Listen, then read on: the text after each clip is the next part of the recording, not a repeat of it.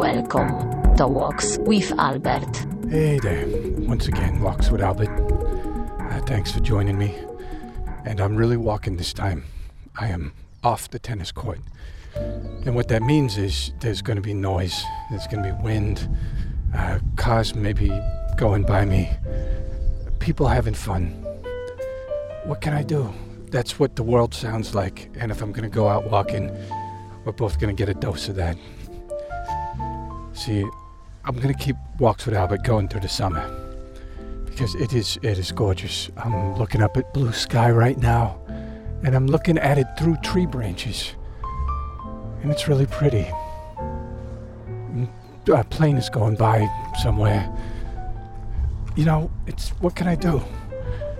But that's okay because today I got something that might be a, change in the movie industry forever. Now, you may have noticed, I don't know if you can see this, Walks with Albert has a steadily declining listenership. And I don't care. Because a couple of people who I really like, they said, Oh, Walks with Albert, this is great. You know, and so this is for them. How you guys doing? And gals. Um, yeah, it's Walks with Albert for just the little group of us going on the walk. But there is a chance, there's always a chance, that maybe someone listening is a movie person or TV person, but you know, in this case, movie person. I don't know. I don't know how they'd ever they'd ever know about me or know about this podcast. But if ever a movie person is listening, this one episode is for you because I think you need to hear what I'm about to say. I made a discovery, and I know if you're someone who's gotten some of my emails before, I know I'm I am oftentimes saying uh, I've made some sort of movie discovery or breakthrough, or I've hit on a gold mine idea, and I know that the more often you do that, the more it would seem to devalue future claims to having discovered something big and revolutionary for movies. But th- this time, just I got a fly buzzing right, right across my line of vision. So I, sorry, I got distracted. But you know, when I'm out walking, I get it. I am distracted very easily. Like if I saw a bunny right now, the podcast stops being about the movie and starts being about that bunny. Um, but okay, going. You, this is something you should really uh, think about taking me seriously on, movie person.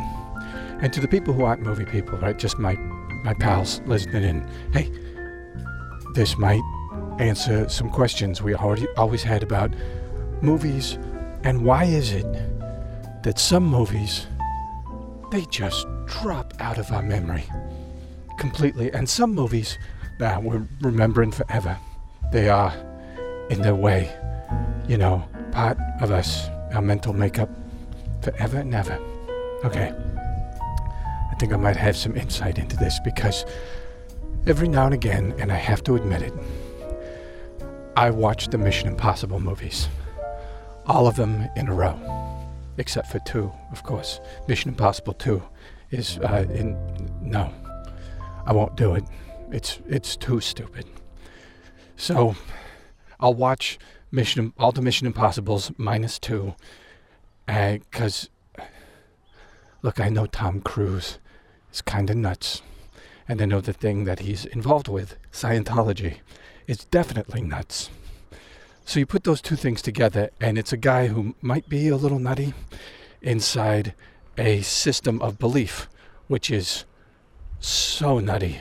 We're talking crazy nutty, right? I see a car looking at me and they're doing a three point turn and going the other way.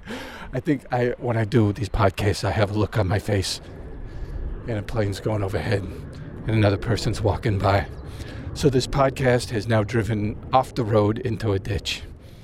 And I gotta wait for it to pull itself out of the ditch. Things calm down. Okay. So I watch all the Mission Impossibles, and I know they got Tom Cruise in it, but there's something you got to give Tom Cruise because, if anything, we are the people who can give credit where credit's due, because it's not due a lot of places.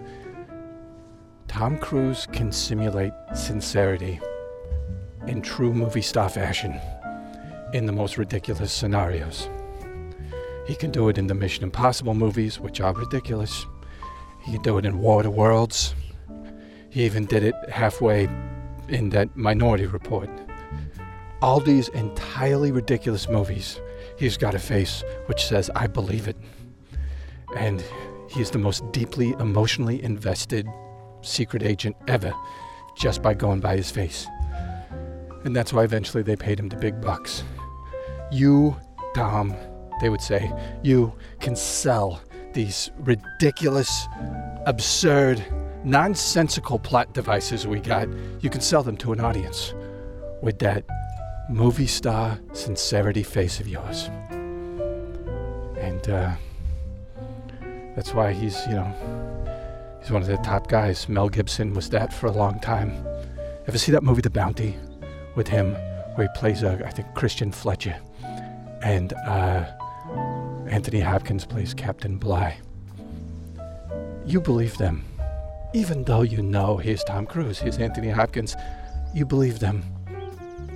So that's what I think is part of what gets me into the Mission Impossible movies.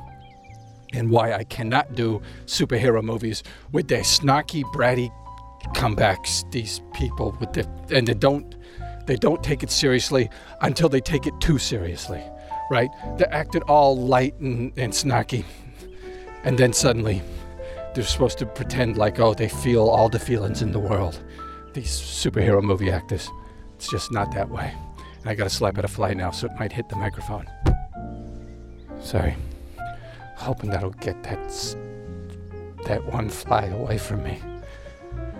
You know, they got that in Australia. I'm saying that as I'm looking at eucalyptus trees. So it's like for a moment here, it's Outback Albert with the uh, walks with Albert through the Outback. They got that in Australia. They got flies that will just not leave you alone. And I think we've imported a few of them because every now and again I'll get a fly who is persistent way beyond what flies used to be. And maybe he came over from, uh, from Australia on a ship and they started coming because what they do is they do the Australia thing you ever heard about. Uh, they got hats in Australia which are just like wine corks at the ends of strings. It's to keep the flies out of your face and I've heard it works, you know, 50, 60% of the time. But they also got something they call the bush salute, which is just waving your hand in front of your face really quick to slap another fly out from there. By the way, hear those birds? I'm just going to go quiet for a second so you can hear these birds. Wow. I mean, I do want these podcasts to have thick and intensive content, right? I don't want them to be just meandering podcasts. I mean, as you can tell, right, by my efforts to stay on topic, and I got slapped the fly again. Ah, that time I had to slap my own head. But um, every now and again, it's nice to stop and just listen. Wait, I got to slap that fly away again. This is it's just like I'm using my hat. It's like a horse's tail, smacking at this fly.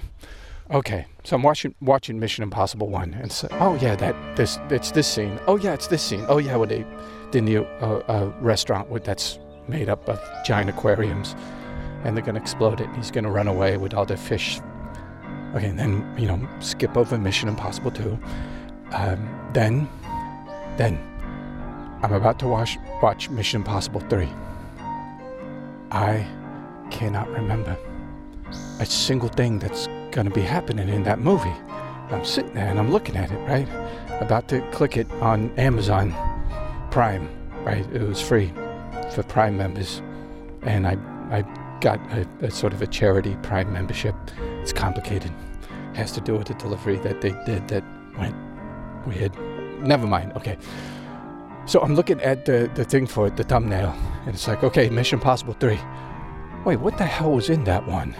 And I'm trying to think, trying to think so hard, and I cannot remember a single thing. Now, I start thinking, okay, well, then maybe it's just one I remember. But no, then I start thinking of Mission Impossible 4, Ghost Protocol, and I can remember the things that happened there. And I can remember oh, the number five one, Rogue Nation, and I'm remembering lots of stuff from that one. Then the, the most recent one, I think, was a Fallout, and I saw it at the movie theater. I can remember five, six distinct scenes in that movie. Mission Impossible 3, nothing. No.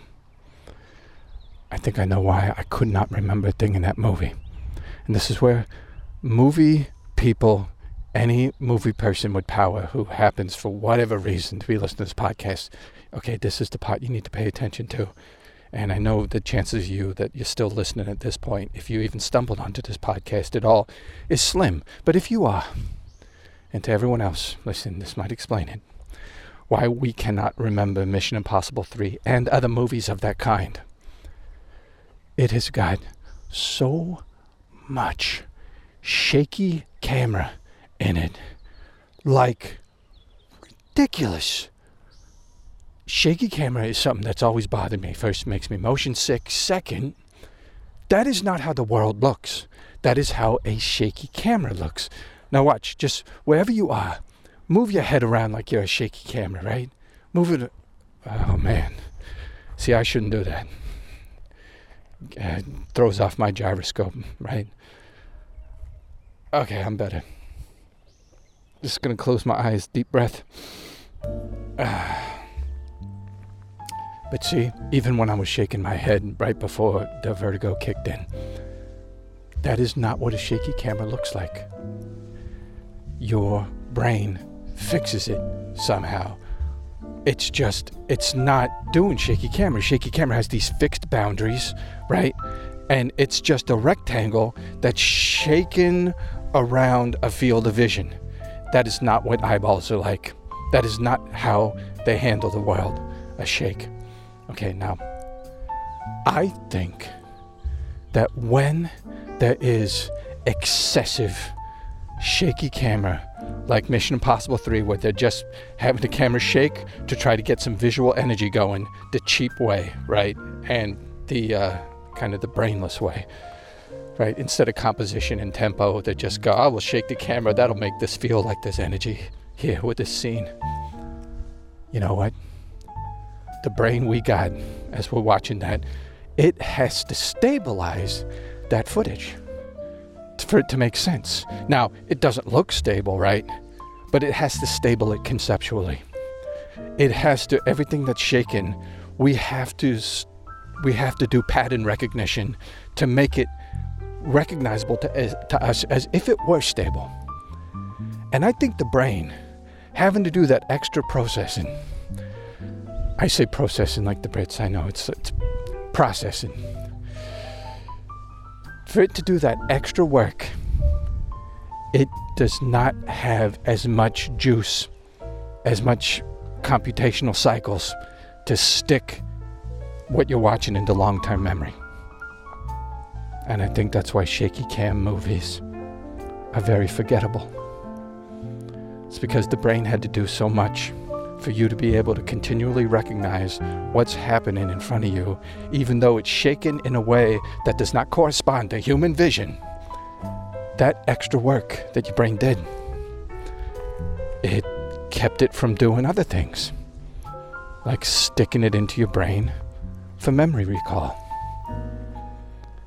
Now, how can I ever prove this? Well, that's a good question. I think I'm going to do it inductively. Think of movies you can't remember. I know that sounds like the contradiction, but no, you could think of the titles, but what's in them? Sometimes you just, like the Star Trek reboot, no idea. It was a shaky cam movie. I can remember at one point he has big hands. Mission Impossible 3 was a blank slate. Now think of things like Raiders of the Lost Ark, the original Star Wars, and Empire Strikes Back the two good ones. The only two good ones are the Star Wars. Think of those classic movies Jaws. Think of those amazing blockbusters and how they permeated culture and really burned themselves into our brains, it's because they are steady. When you are looking at something in that movie, that's what it would look like if you were just standing there with those people in those situations, moving along with them, or just seeing what they see. Whenever there's a shaky camera, it's not what the character sees, it's not what you would see if you were there, it's what you see if it looks like suddenly the cameraman's got the DTs. Like he just decided to go on the wagon at the wrong time and now he's showing up with the camera in his hands and he's got the shakes. So I think the movies in the future not only should stop doing shaky cam, for the love of God, stop doing shaky cam. It does not look like anything humans see. It looks like what nervous cameramen produce. Those movies that used shaky cam, and there's a lot of them, those have now got to be stabilized. And it can be done, right? We know it can be done. With enough computer power, you can stabilize it. They can do that. It is going to be costly. So, any movie person listening who's got any influence in this area, if we were to sit down and have any kind of talk, like in your office or just at a place where all the Hollywood guys have lunch, I got other other movie ideas to tell you too. But what we can do uh, for most of the talk is I can go through what movie titles I remember but do not remember the movie.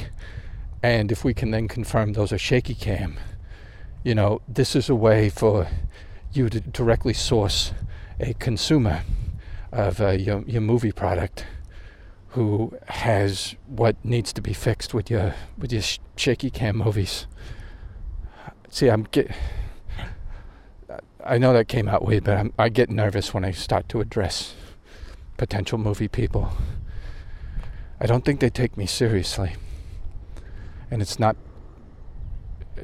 It's not because of my voice, and uh, you know, it's not because I'm not famous. Right? There's a lot of people who are not famous.